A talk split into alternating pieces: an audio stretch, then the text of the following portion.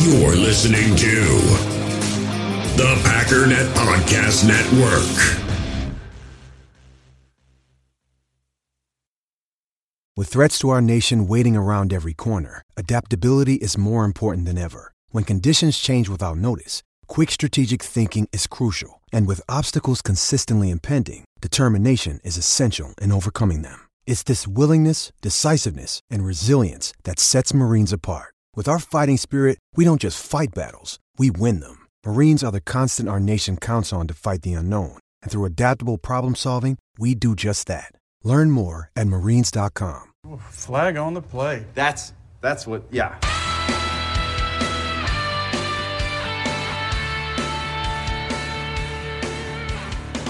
Ladies and gentlemen, welcome once again to the Packernet Podcast. I am your host and resident panelist, as always, Ryan Schlip.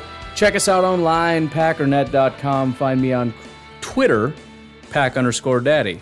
Once every 100 episodes or so, I forget the intro that I've done almost 1,300 times. So that's my life. How you guys doing? Doing all right? Sweet. For those that didn't know, that was Aaron Rodgers on The Office. So intersection of my passion and my passion all rolled up into a horrific acting performance and some terrible writing.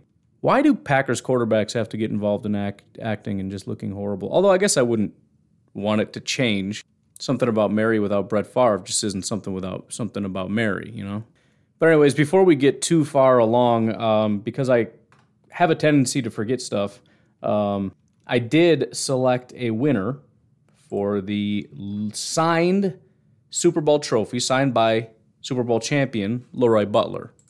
I was supposed to do it yesterday. I didn't. Um, so I did it today. And because I'm uh, recording this about 18 seconds after I just recorded the video picking the winner, I have no idea if they already know. So I'm just going to announce it here on the podcast right now. And it is none other than Miss Katie Sunderman. Congratulations, Katie. If you wouldn't mind reaching out, let me know that you heard it on the podcast. That'd be fantastic. I'm sure you're listening because why wouldn't you be? If not, I don't know. I'll, I'll announce it again tomorrow. I guess I don't know. Somebody'll somebody'll tell her, and then just pretend you heard it on the podcast. Don't don't insult me. Hey, JJ told me I won or whatever. Anyways, um, today's gonna be a little bit grab baggy, but I do want to start with uh, one other. Yes, I still have a cough. Leave me alone. Uh, one other very important announcement. I talked yesterday about um, Packers ownership, stock, et cetera, et cetera, whatever you want to call it. But, anyways, I have to say a very special thank you to Nick.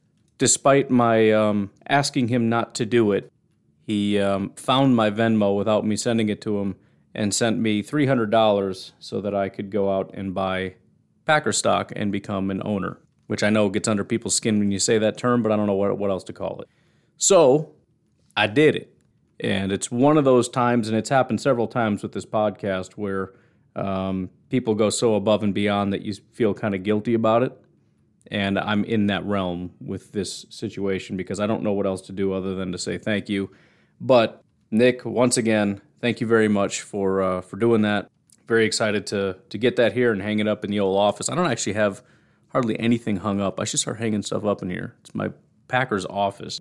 But it's going to go up, and um, very, very excited to be a part of that very exclusive club. I do want to start, um, not necessarily fully diving into the Minnesota Vikings, but it is worth noting at the very least that this team, similar to the Packers, but um, maybe more in terms of quantity, absolutely decimated with injuries. Um, I went over to the injury report. The, the Vikings, for some reason, have not uh, submitted an injury report, I guess. The most recent is last week's.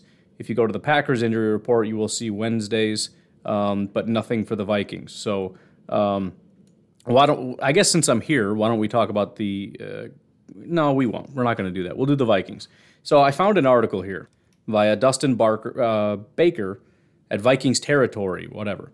Vikings hope to avoid a dreadful, dreadful news in the latest injury report. Not only will the franchise be without Danielle Hunter, pectoral muscle, Michael Pierce, elbow, Irv Smith, meniscus, and maybe Anthony Barr versus the Green Bay Packers on Sunday, the Vikings could be without several other players if the worst case scenario plays out.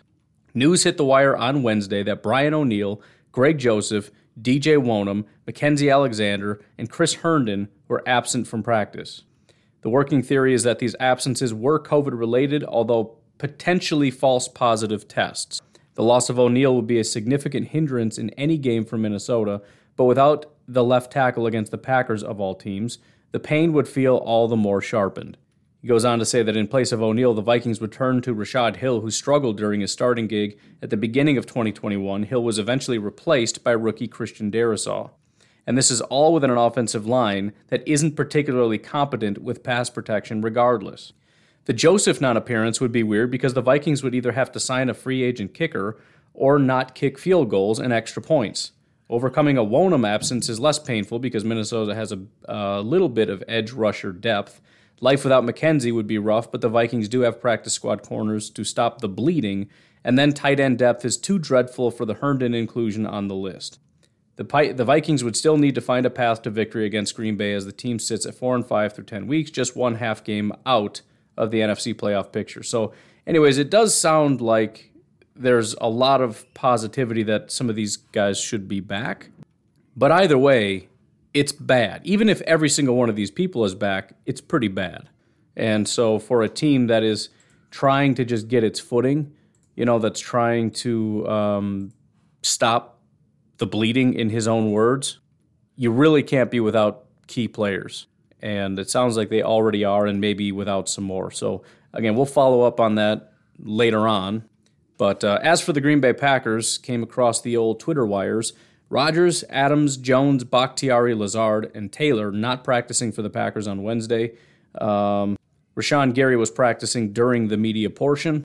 Matt LaFleur did say the guys were tired coming out of Sunday, so there is some extra veteran rest today. Or uh, that was a question mark, so I guess maybe there was some theorizing that maybe that was the situation. As far as the official injury report, um, you got Bakhtiari, Jones, obviously, Lazard, and Rodgers not practicing. It does list it for Aaron Rodgers, also Malik Taylor. It does list it as a toe. It doesn't say veteran rest. In fact, none of these say veteran rest, so I'm assuming that that uh, hypothesis was incorrect. Or maybe that's just the rationale. I don't know. Otherwise, uh, Davante was limited with a shoulder injury. Dominique Dafney, full participant uh, with a hamstring. Rashan Gary, elbow limited. Kingsley Keke, limited concussion. Kevin King, limited groin, uh, shoulder. Equanimeous, full participant, ankle injury. Eric Stokes says knee thumb, um, but he wasn't on the report, so I don't know. He's here, but they didn't say limited full. I would assume if it was full, you would just put full. So I, I don't know. I don't know, man. These things never make sense to me. Um, in other news, Matt LaFleur did his press conference. Um, said that David Bakhtiari is still going to be day, to day. Um, asked if he's going to be playing. He said, I sure hope so. In other words, he's not going to give any information. Um, one of these times he's just going to play, and we're not going to have. See, the, the, the reporters are going to keep asking, and I'm assuming they fully understand this. I don't know if they do. Matt LaFleur is going to keep this under his vest as long as he possibly can because it's a massive advantage. Not only if they find out last minute that David Bakhtiari is playing, the opponent, I mean, but just the complete reshuffling of the offensive line can be devastating to the opponent. So whether he's going to be out for a long time or whether he's going to be back this week, every answer is going to be he's going to be uh, hopefully this week. But we'll see. We don't know day to day. It might not be till after the bye. It might be two weeks after that. I don't know. But he's going to keep playing this game, pretending he's not sure, and it might be, could be any day now. So, in other words, no real information there. Um, he went on to talk about the depth at running back. Says Patrick Taylor is going to have to be ready to go. They will see by the end of the week if there are any other options that they should consider. I'm assuming they're making some phone calls and trying to see what else is out there, but again, there's nothing else to report at this time. Talked about uh, Vikings wide receiver Justin Jefferson. Said he loved uh, loved Jeff- Jefferson coming out of college. Did a lot of work on him. "Quote: He's a dynamic player, and he has proven that in this league." Unquote. Uh, the Packers did reportedly want to trade up for him, but the Vikings stole him. So, especially painful for the Jordan Love haters because had the Vikings not done that, we possibly could have traded up for him instead of drafting Jordan Love, and then Justin Jefferson would be um, our number two wide receiver after Davante, and no question that would be pretty lethal.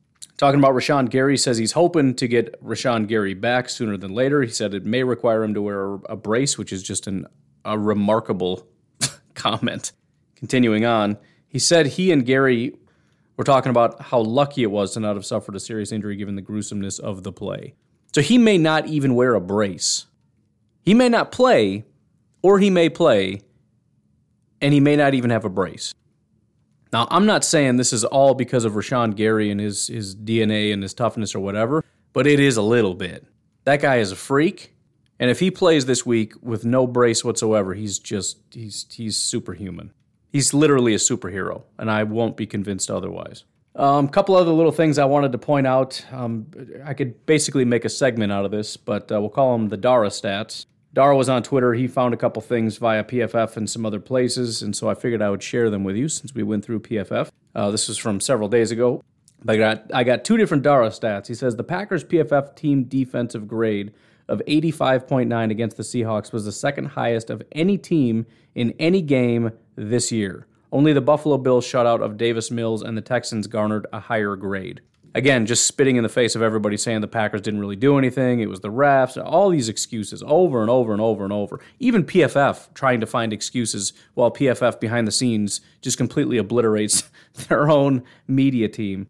But an 85.9 was the highest mark of any defense this entire year. In other words, according to PFF, this was the best defensive performance of any team this year, which is, I mean, there have been several shutouts, so that is quite, uh, quite a thing.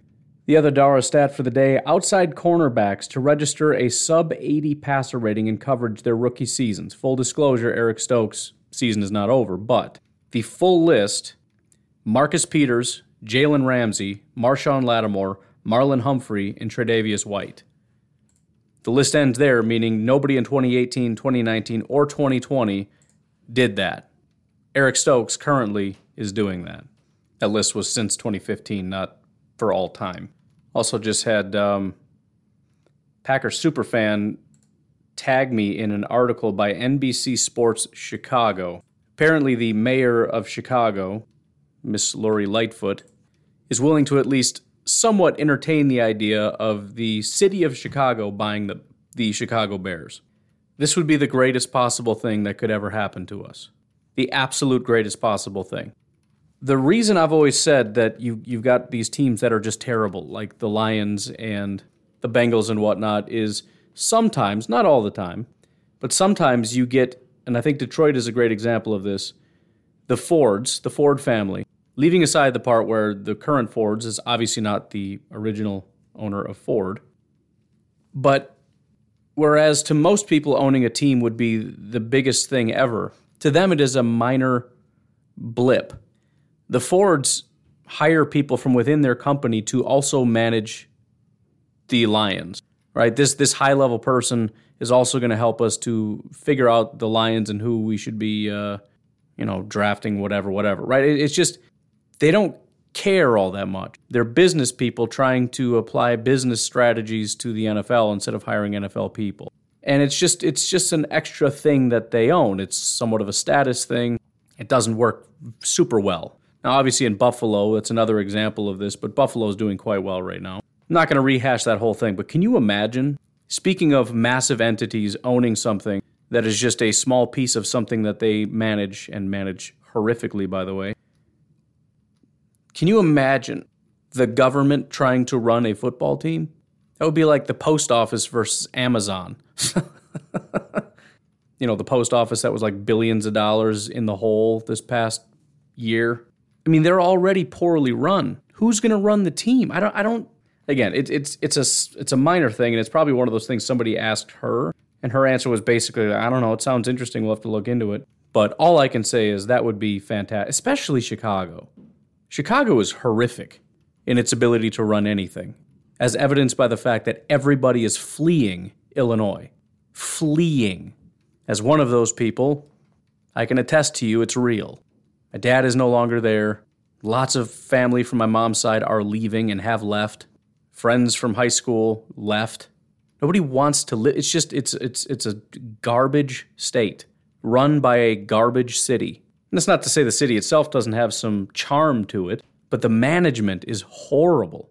And they would run a sports team? Please, please find a way, make a way. By the way, this is probably somewhat in response to the team threatening to leave or whatever. They're fighting back with, well, maybe we'll buy that. It's it's all stupid, but man, that there's nothing that could be better than that. nothing in the world could be better than um, the city of Chicago buying the Chicago Bears and trying to run it. That would just be the greatest thing ever.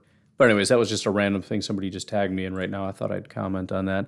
Um, anyways, why don't we take a break uh, right here because I kind of want to just jump on some other topics and just run with it. Uh, once again, if you'd like to support the podcast, patreon.com forward slash pack underscore daddy would be the place to do that. It would be greatly appreciated. Otherwise, we'll take a break and we'll be right back. We all have smartphones, and we all know they're pretty amazing, but they also can be amazingly distracting, especially when we're around other people. So, US Cellular wants us to reset our relationship with our phones by putting down our phones for five. That's right, a company that sells phones wants us to put down our phones. And to see what we find, learn more at uscellular.com forward slash built for us.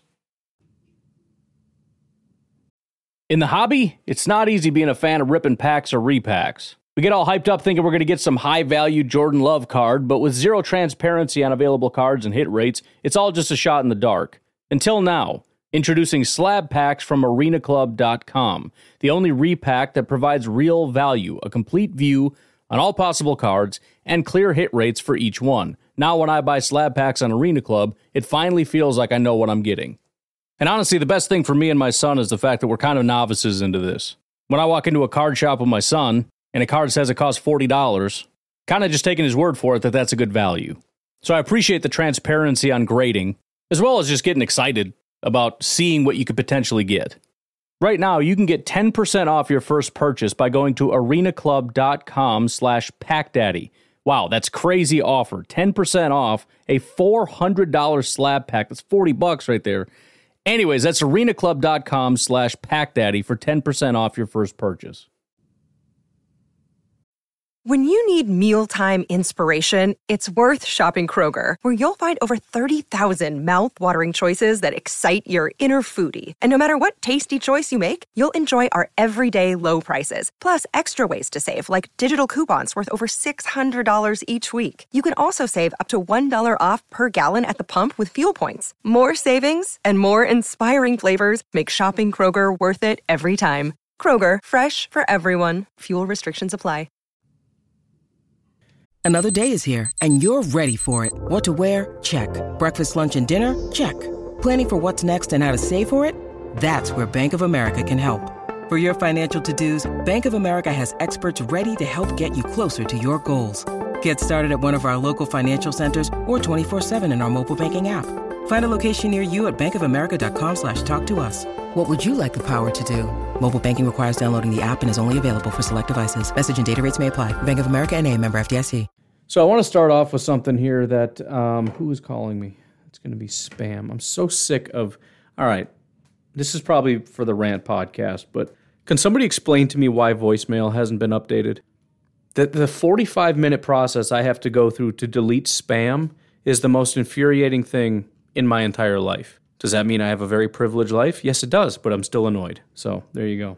Anyways, um, I wanted to look at this, and, and this is kind of things have evolved since I finally found this and what I wanted to talk about necessarily. But the main thing that I wanted to bring up is the annoyance that I have, as I've mentioned several times, but the, the general annoyance I have with the aversion to giving the Packers any credit whatsoever. Now, this has changed a bit, and if you look right now at the vast majority of power rankings, the Packers are quite high. If they're not number one, as many of them have the Packers, then they are um, you know, very high. But at the conclusion of Sunday, it became one of, one of the most popular things I saw everywhere was are the Cowboys now the number one team in the NFC, possibly in, in the NFL? And I thought, you know, the Packers have have just been on an absolute tear. They've done fantastic every single week since week one, with their only loss coming by, what, six points against the Chiefs when their Hall of Fame quarterback wasn't playing? And this is one week after the Dallas Cowboys lost in, in humiliating fashion to a subpar football team. And with the Packers completely shutting out the Seattle Seahawks, the conclusion was the Cowboys are now the best team in the NFC. And it just, you know, it just kind of drove me nuts. But one of the things that um, and again, everybody's entitled to their opinion, but one of the things that was sent to me, somebody sent me 538, which is a, uh, I guess I don't know exactly what it is. Somebody has created it, and it has a lot of different polls and statistics and whatnot. It's kind of like a, I don't want to say PFF, but they've got a lot of polls and, and statistical type things, largely political, but they do have sports in here as well. And um, they've got in here odds to make the playoffs, win the division, first round bye, and win the Super Bowl. As far as the NFC is concerned, the Green Bay Packers are number one with a greater than 99% chance of making the playoffs, the only NFC team with a greater than 99% chance. In other words, it's basically a certainty. 95% chance of winning the division. They have the Cowboys at 90. Getting a first round bye, meaning being the best team in the NFC, the Cowboys are at 21%. In fact, the Cardinals are at 22%, the Packers 45% and then winning the Super Bowl, the Cardinals and the Cowboys at 9%, Buccaneers at 8%, and all down from there. The Packers 16%, tied with the Tennessee Titans, who are the AFC favorite. And and the the biggest reason the Titans are so high is apparently because they're so much better than everybody else in the AFC. Now, I would nec- I would sort of dispute that in regard to the Bills and probably even the Patriots at this point, but at least in terms of their record, they're pretty much far and away ahead of everybody. But again, it, it's just one of these things where you look at it, and from a statistical standpoint, the Packers kind of stand alone right now. They're they're doing everything right. They've they've got an offense that isn't necessarily as elite as it has been, but it's clearly a dangerous component, and a defense that is top three in the NFL right now. And again, everybody is the, the funny thing is one of the articles that I saw that said, Are the Cowboys the best team in football right now? when you click on it, it actually had the Packers higher in their ranking, but that's that was the title that they decided to go with to get you to click on the article. So, you know, I, I had somebody else message me on Twitter and say, "Why do you guys care so much about respect and everything else?" And it, it's different for everybody. Same with the Packers stock. I mean, I, I can't speak for the entire fan base and why it bothers all of us, or or the ones that are bothered why.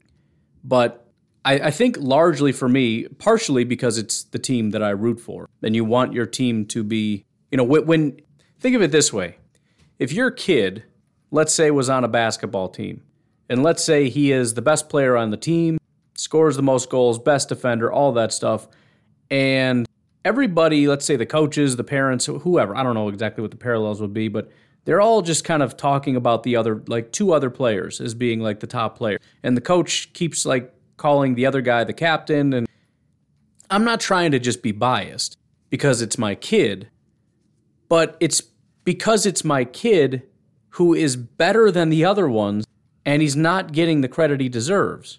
So there are other teams. I, I, think the Patriots are underrated right now based on how they're playing, just like I think the Rams are massively overrated. The Bills are underrated massively, as evidenced by the fact that the Titans are seen as the top team, and I think the Bills are better. But I specifically highlight the Packers because it's just, and it ties in, into my inability to tolerate things that don't make sense. Again, Matt LaFleur is not only not given the credit he did, the, the guy is literally breaking NFL records as we speak every single week. Nobody talks, nobody cares. It's not interesting for some reason. But it's not just that he's not being given the credit he deserves. It's the fact that coaches who are not doing what he's doing are being given the credit. And other people are going so far as to call him a terrible coach. Guys like Michael Lombardi. And so, yeah, at some point, the brain kind of breaks a little bit. And this was another one of those moments where it's like the Packers just did another incredible thing. They are now the top team in the NFC, only one other team with that record, and it's a team we just beat. And all I saw all over Twitter was Are the Cowboys now the top team? Are you freaking kidding? Any excuse that they can get, any excuse whatsoever to not admit the Packers are a really good team, they're going to take it. And it just annoys me. I don't mind if you want to say things that are correct, assuming that it's just an, observation. You know, some people say things that are correct, but they only highlight the negative because they don't like the Packers. That's going to be kind of annoying. But you know, I'm not I'm not saying I want you to admit the Packers have the best offense in football because they don't. That's stupid. I'm not even saying say the Packers have the best defense in football because I don't think they do and it's just it's not it's not something I'm going to make somebody say. But just the general aversion to anything positive for the Packers that has been going on for years now. I cannot understand it. And again, the only thing I can I, I can really say is I don't even necessarily think it's bias. I just think the media is so slow. And I think the reason that they're slow isn't because of their intellect, it's just because of it's sort of a groupthink culture. Everybody's so scared to go out on their own and, and you know have a, a differing opinion. And the evidence of that would be the fact that Green Bay had become kind of a bad team, and nobody would admit that for a very long time. Nobody would admit Aaron Rodgers was declining. Nobody would touch that. He was. He, he was not performing at as high of a level as he should have been. The Packers team overall was just something was wrong, but it was still that thing where oh the Packers were still favorites to win the Super Bowl. Packer, Packer. You know, it's it's not like there's been this bias since forever. If, if anything, for most of my life, the Packers were seen as just this dominant, unstoppable force, all the way back to Brett Favre. The gushing, oh my goodness, um, John Madden gushing over um, Brett Favre was just a, a thing of glory for Packer fans. And it probably just made Bears and Vikings and Lions fans sick, and probably other fans as well, just tired of hearing about it. Every year, Packers are the favorite. I got the Packers to win. I, Aaron Rodgers, greatest quarterback of all. And, and now they're doing it with Pat Mahomes. And again, it's going to take some time. They're eventually going to turn the corner on that. And so I don't necessarily see it as just this hateful bias. I, I, it just annoys me that it's just incorrect and stupid. And there's just this, again, this aversion to just saying what's plainly right in front of you. It's just sitting there, dude. Which team is the best? I don't know. Who has the best record? Packers and Cardinals. Okay. Any of those teams sound good? And there, there's always a thing with the Packers. Well, I don't know. The Packers don't really have no no no no. But nobody has like. Eh, the Buccaneers have lost like the last two in a row. Again, Dallas. Dallas just got embarrassed by the Broncos. There's no team that doesn't have like a thing that makes you go, I don't know. Every team has a thing that makes you go, I don't know.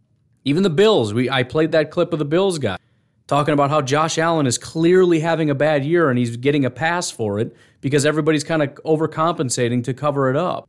You know, the, the play of the defense or whatever it might be. So why does everybody else get a pass? Again, that's that's the kind of stuff I'm talking about. It's just that there isn't a level playing field. I don't know. The the, the Packers defense is kind of fake. You know, I mean, I, I think they're just getting lucky or whatever the case may be. That we know that they're not that good which again is stupid because any other team changes defensive coordinators and becomes a top five defense, all they're going to do is say this is the new the new look Bills or the new look Cowboys or whatever it is. The Packers though, I don't know. It's Packers defense. They're not going to be very good. It was Russell and and and, and you know Mahomes had some issues and. Uh, I have no idea what to say the excuses for the Cardinals, but it's a thing. You know, and Aaron Rodgers isn't really playing at as high of a level, and uh, I don't want to. Okay, so do that to every other team. No, I'm not going to do that. Cowboys just annihilated a team, probably the best in football. That's a different standard. That is a completely different standard. And so, yes, that annoys me. Does it diminish in any way my joy of the team? Not at all. I think in some way I just like to kind of argue a little bit, especially again when, when I see things that just don't make sense. I'm going to scream in your face that you're being stupid because it just, I don't know, it just feels good. But, but it, it's not and the person that messaged me on Twitter was a, a Vikings fan and was kind of just looking from the outside saying, Why do you guys do this? Like, why aren't you grateful for having it? Oh, oh believe me, I am. I have no, it, it doesn't impact what the team actually is, and I'm not saying that it does. I know what the team is. That's why I'm arguing. I'm arguing because I know what the team is, and you're not saying it properly. But make no mistake, I am enjoying the heck out of this team. Anyways, um, speaking of something kind of similar, I want to talk a little bit about Mr. Ben Baldwin. I'm not going to pretend to know much about Ben Baldwin. Um, a lot of people on Twitter are very familiar with him. He is um, apparently he writes for the Athletic, but what he is is he's a big like stat nerd. Apparently he's a Seahawks fan and he hates, hates, hates, hates the Packers. Now I tend to think it's because Packer fans are very um, they don't put up with anything on Twitter. So if you say something bad about the Packers, you're going to get attacked, and then it just kind of creates this thing where you really um, hate stuff. But maybe not. Maybe he just genuinely hates the Packers. But I, this, this, first of all, this is different because we know he has a bias. He maybe won't admit it, but it, it's very obvious that he has a an anti Green Bay Packers bias. In fact, he even goes so far as to highlight um, anti Packers stuff in his statistics. But the reason I wanted to talk about Ben Baldwin is, again, I, I struggle to not make societal parallels.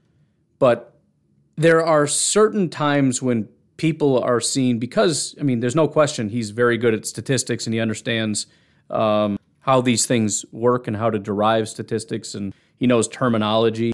Um, he loves to talk about R, which I, I whatever, but he's seen as sort of an authority, and so he'll put things out there, and there's a huge proportion of people who will look at that and and, and see that as definitive and it's silly because some of the stuff he's putting out there is just stupid. And it's it's a perfect example of stats don't lie, people do.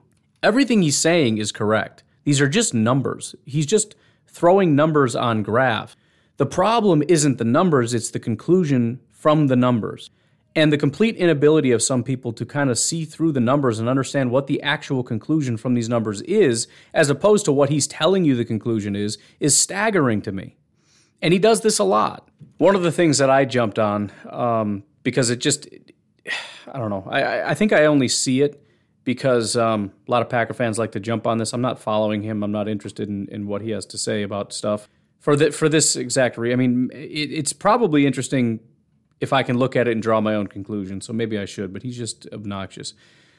He put together this little chart. And what it says is def- so let me read the he calls it defensive series result.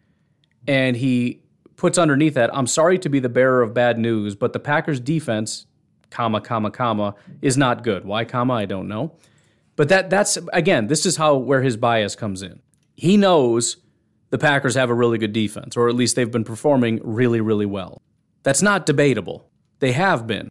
He wants to highlight the Packers are not good by using this metric. Now, the, the funny thing right out of the gate and it's not to say that statistics can't find something underlying within, for example, the Packers' defensive performance to say that it's not as good as we might think it is. That's possible. But the fact that he believes that we should not believe our own very eyes and the results that have been put in front of us, but instead should believe this, should give him pause automatically. Maybe there's something wrong with my numbers because the conclusions I'm drawing are not lining up with reality. So, for example, the second highest grade on here he has is the Panthers. I'm not saying the Panthers defense is um, bad, but the second best defense in football, they, they have Buffalo number one, which, okay, that's fine. Panthers number two, Cowboys number four. In fact, one of the teams that's above us is the Jacksonville Jaguars at 14th. The Jacksonville Jaguars, who are 2 and 7, who are 27th in points and 20th in yards, he has on his brilliant metric here um, 14th. But as I started to look into it, I said, okay, well, what is this? Because he doesn't explain anything. And so I'm looking at it. And you see a percentage and it says touchdown or first down. So, for example, let's look at the top. You have Buffalo Bills. And each, you would assume that these percentages equal 100% because this is how a series ended. 64% of the time, touchdown or first down. Field goal, 7%. Turnover, 13%. Punt, 16%. Now, I'm very confused as to what the first down thing even means, first of all, because some people had suggested that what it is is you add up the first downs. In other words, a series is not like a, a total drive all the way down the field. It's first down, second down, third down, fourth down. So 64% of the time, against the Bills defense, you end up getting a first down or a touchdown. 7% field goal, 13% turnover, 16% punt. Okay. So, according to this, that makes the Buffalo Bills the best defense in football. Why? Why does that make the Buffalo Bills the best defense in football? I had somebody try to explain it to me and said, well, the teams that are giving up touchdowns and first downs are teams that are more likely to be giving up scores or touchdowns or whatever. But that that complete that makes absolutely no sense. If the question is how many points do you give up in an average series or game, we have that metric already. Why do we need this? We can look at points. And again, the Packers right now are third. So why don't we just look at touchdowns compared to field goals, compared to turnovers and punts? Why are first downs put in here? Now, I'm not saying this is useless information. What, what, it, what it can tell you is how stingy a defense is. But really, the most important metric in this whole thing is the first downs. it, it is because it accounts for what happens most of the time. Obviously, 64% of the time, you're not scoring a touchdown on a series. So, really, what this is, is looking at how many first downs you get. How many first downs until you score a touchdown? How many first downs until you kick a field goal? How many first downs until a turnover? How many first downs until you punt? So if you get a bunch of three and outs, there's not a lot of first downs. So you could say, well, that means you have a, a good defense because it's just looking at the whole picture because you don't want to give up first downs either. Okay, what happens if on the first play of the game, of a series, whatever, I throw an 80 yard pass for a touchdown? And on the next series, or I guess give up. And on the next series, I do it again. And then I do it again and I do it again. I do it four times in a row. Right now, we're at 100% touchdowns or first downs. The next series, I kick a field goal. The next series, I punt. That would put me at 60% for touchdowns or first downs, three of five, 20% field goal, 20% punt. That would make me put me at the highest punt percentage and the lowest touchdown or first down percentage of any other team on here. Does that sound like a good defense to you? I just gave up three straight 80 yard touchdown passes. It's not a good metric. It's it's combining touchdowns and first downs, which doesn't make any sense. And and again, as the guy pointed out to me, well, by gauging this, you're getting a better idea of who's the worst defense that's giving up more points. We can just look at points though. We it doesn't. We're chasing our tail here.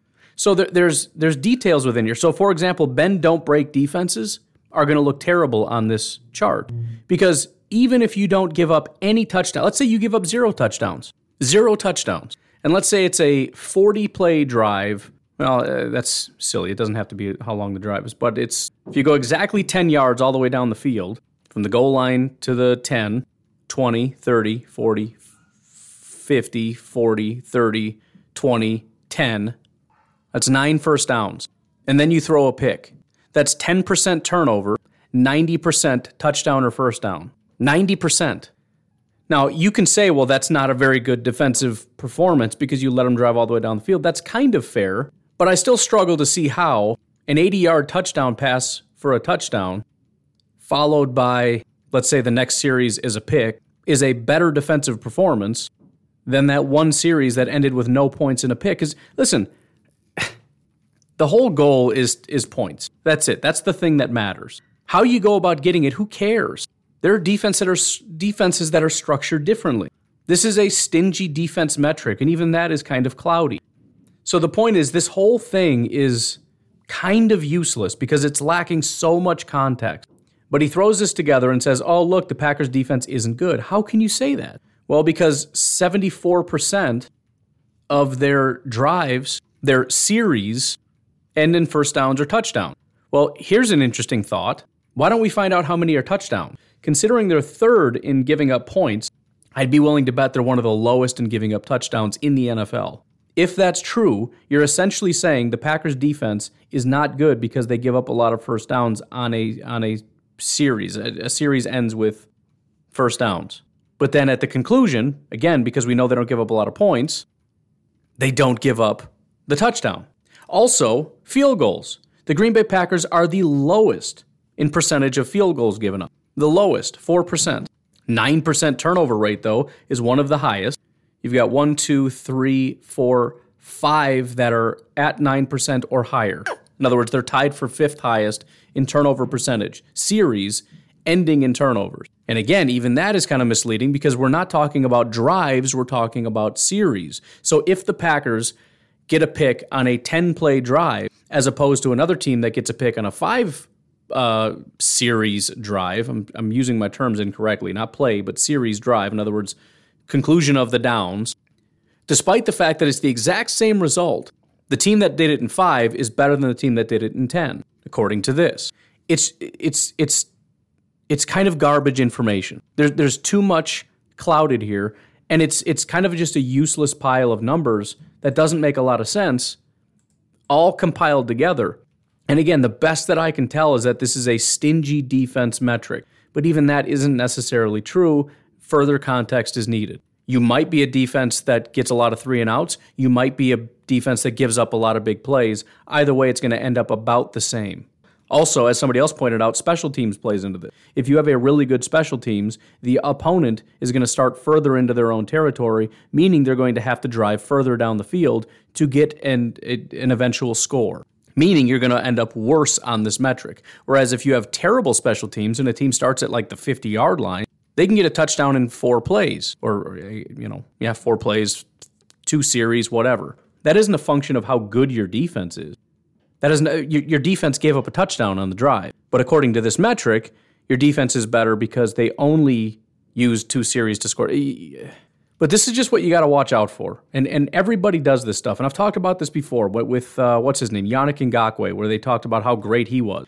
And all I did was look at the stats and just put the two and two together and say, wait a minute, why are you choosing these certain things and those certain things? And that's not necessarily what he's doing. He's not saying I want an end result. How can I how can I uh, twist the numbers that are here to make it seem a certain way, right?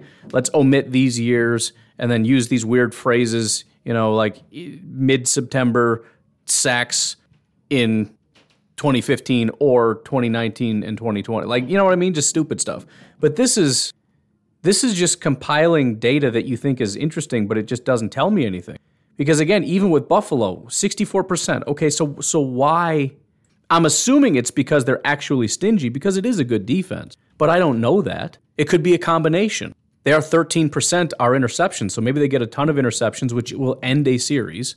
But they also give up a lot of big plays, so there's not a lot of first downs given up. You know what I mean? I, I don't know.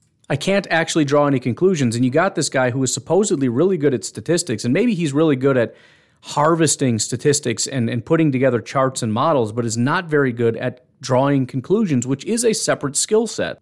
Or the better way to do it would be to look at it from the other direction, which is to say, I want to draw a conclusion. How can I draw this conclusion? And then you have to figure out what data we need and then figure out how to go get that data. He's good at getting the data. I don't know that he's very good at, at drawing conclusions. But the fact of the matter is, he says right here, I'm sorry to be the bearer of bad news. So I'm not giving him a pass that he's not saying this is a rank of defenses. This is what he says I'm sorry to be the bearer of bad news, but the Packers' defense is not good. He's drawing a conclusion in its entirety about how good the defense is based on this, which makes no sense. Again, at best, we're saying that really good defenses do these things. And if you're a really good defense, you'll end up giving up less points. And again, there, there is reason to try to find ways other than just looking at points. Because maybe there are other extenuating circumstances, you went up against bad teams, uh, whatever. And so it'll help you predict into the future. For example, on my little streak thing. I picked the 49ers to win. I wasn't very confident in that pick, but I wanted to stand by the fact that I said the Rams are overrated. Why did I say the Rams are overrated? Because I looked at the context of their record. And so sometimes looking at context beyond just a record, beyond just third best defense or whatever the case may be, is necessary. But this isn't the way to do that. This is taking piles of information, putting it into a, a just a pile, calling it relevant data with no context, and, and, and, and you know it's bad data when a good metric can be acquired by doing things good and by doing things bad. That doesn't make any sense.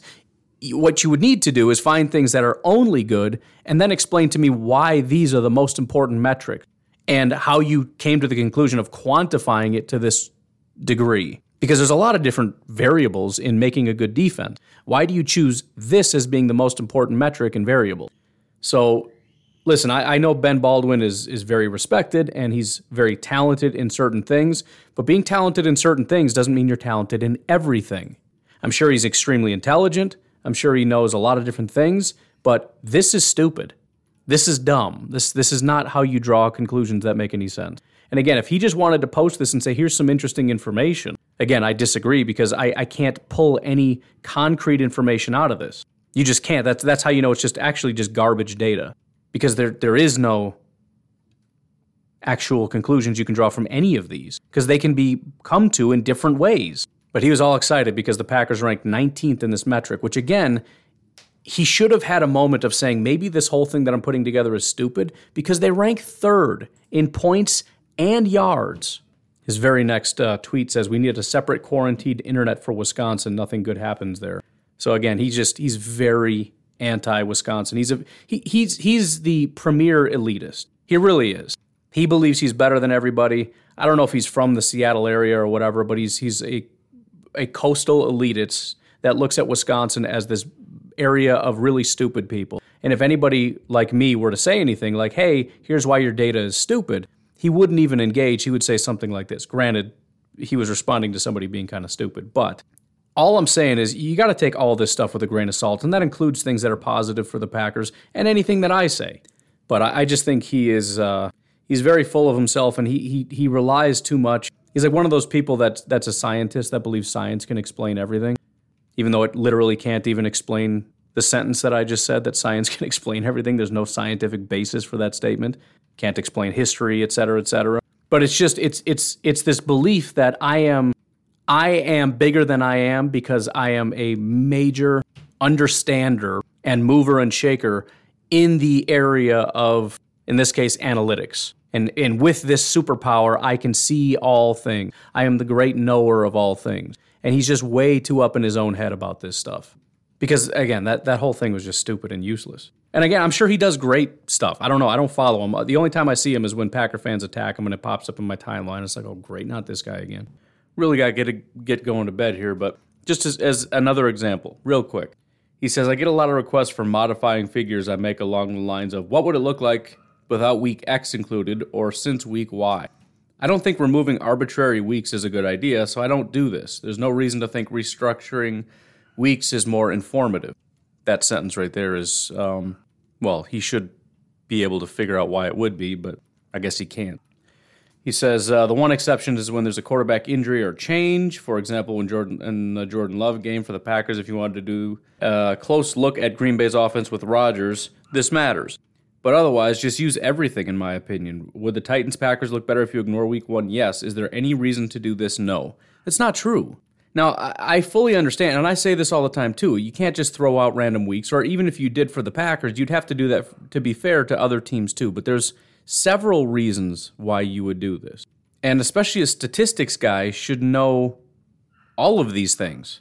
Number one, where he says if you wanted to take a closer look at Green Bay's offense with Rodgers, this matters. It's not just a matter of looking at Rodgers, though. It's answering the question what is the Green Bay Packers offense? Or what is this team in general? Unless we think Aaron Rodgers is not going to be playing, throwing out the game with Jordan Love is more the right thing to do than not. Beyond that, he's a big proponent of um, Football Outsiders, the DVOA folks. They do exactly this. They have adjusted metrics that take into account the more recent weeks as opposed to the older weeks. So throwing out week one, especially, or older weeks, or weighting heavier toward more recent weeks does have statistical relevance because we assume that things change over time. If things don't change over time, there's no reason to do this. As an example, let's just say I started lifting weights and I haven't done it in years. So I, I started bench pressing, and let's just say I can only lift 100 pounds. And every week we uh, write down what my new weight is. And by the end of the year, I'm bench pressing 200 pounds. If you wanted to know how much weight I could lift, would you look at what I just lifted? Or would you average all of those weeks? Averaging it doesn't make any sense if you want a picture of what things are now, you want to look at kind of now. What are they right now? That doesn't just mean the most recent game because it's it's a little bit different than the analogy I gave, but you get the idea. Things are changing over time. Therefore, the older the information, the less relevant the information. Beyond that, there's another reason. It's called anomaly. If you're a race car driver and you drive around a track, let's say it takes I don't know, 20 seconds. I have no idea. It takes 20 seconds to get around this track. And you want to know roughly how long it takes. So, you know, one time it's 21 seconds, one time it's 20 and a half, one time it's 19.97, and one time I blow out my engine or I blow out a tire and I get across the finish line, but it took me like 40 seconds. Would averaging give you the best picture of how long I'm going to get? You could make an argument that that should be taken into account because you could blow a tire again next time, but you're not going to get a good result. You're going to end up somewhere around 25 seconds. And the odds of me getting this in 25 seconds, I tell you what, you go ahead and bet 25 seconds. I'm going to bet the under and I'm going to win a lot of money on you. It's not the most accurate picture. If somebody were to ask you, how long does it take this guy to get around the track? If you say 25 seconds, you're dumb. Throw out the anomalies. Now, it's it's hard to know like what, you know, you can get into dicey territory deciding what's actually an anomaly because every football game is somewhat of an anomaly. But in the case of the Titans and the Packers in particular, Week one is a very clear outlier.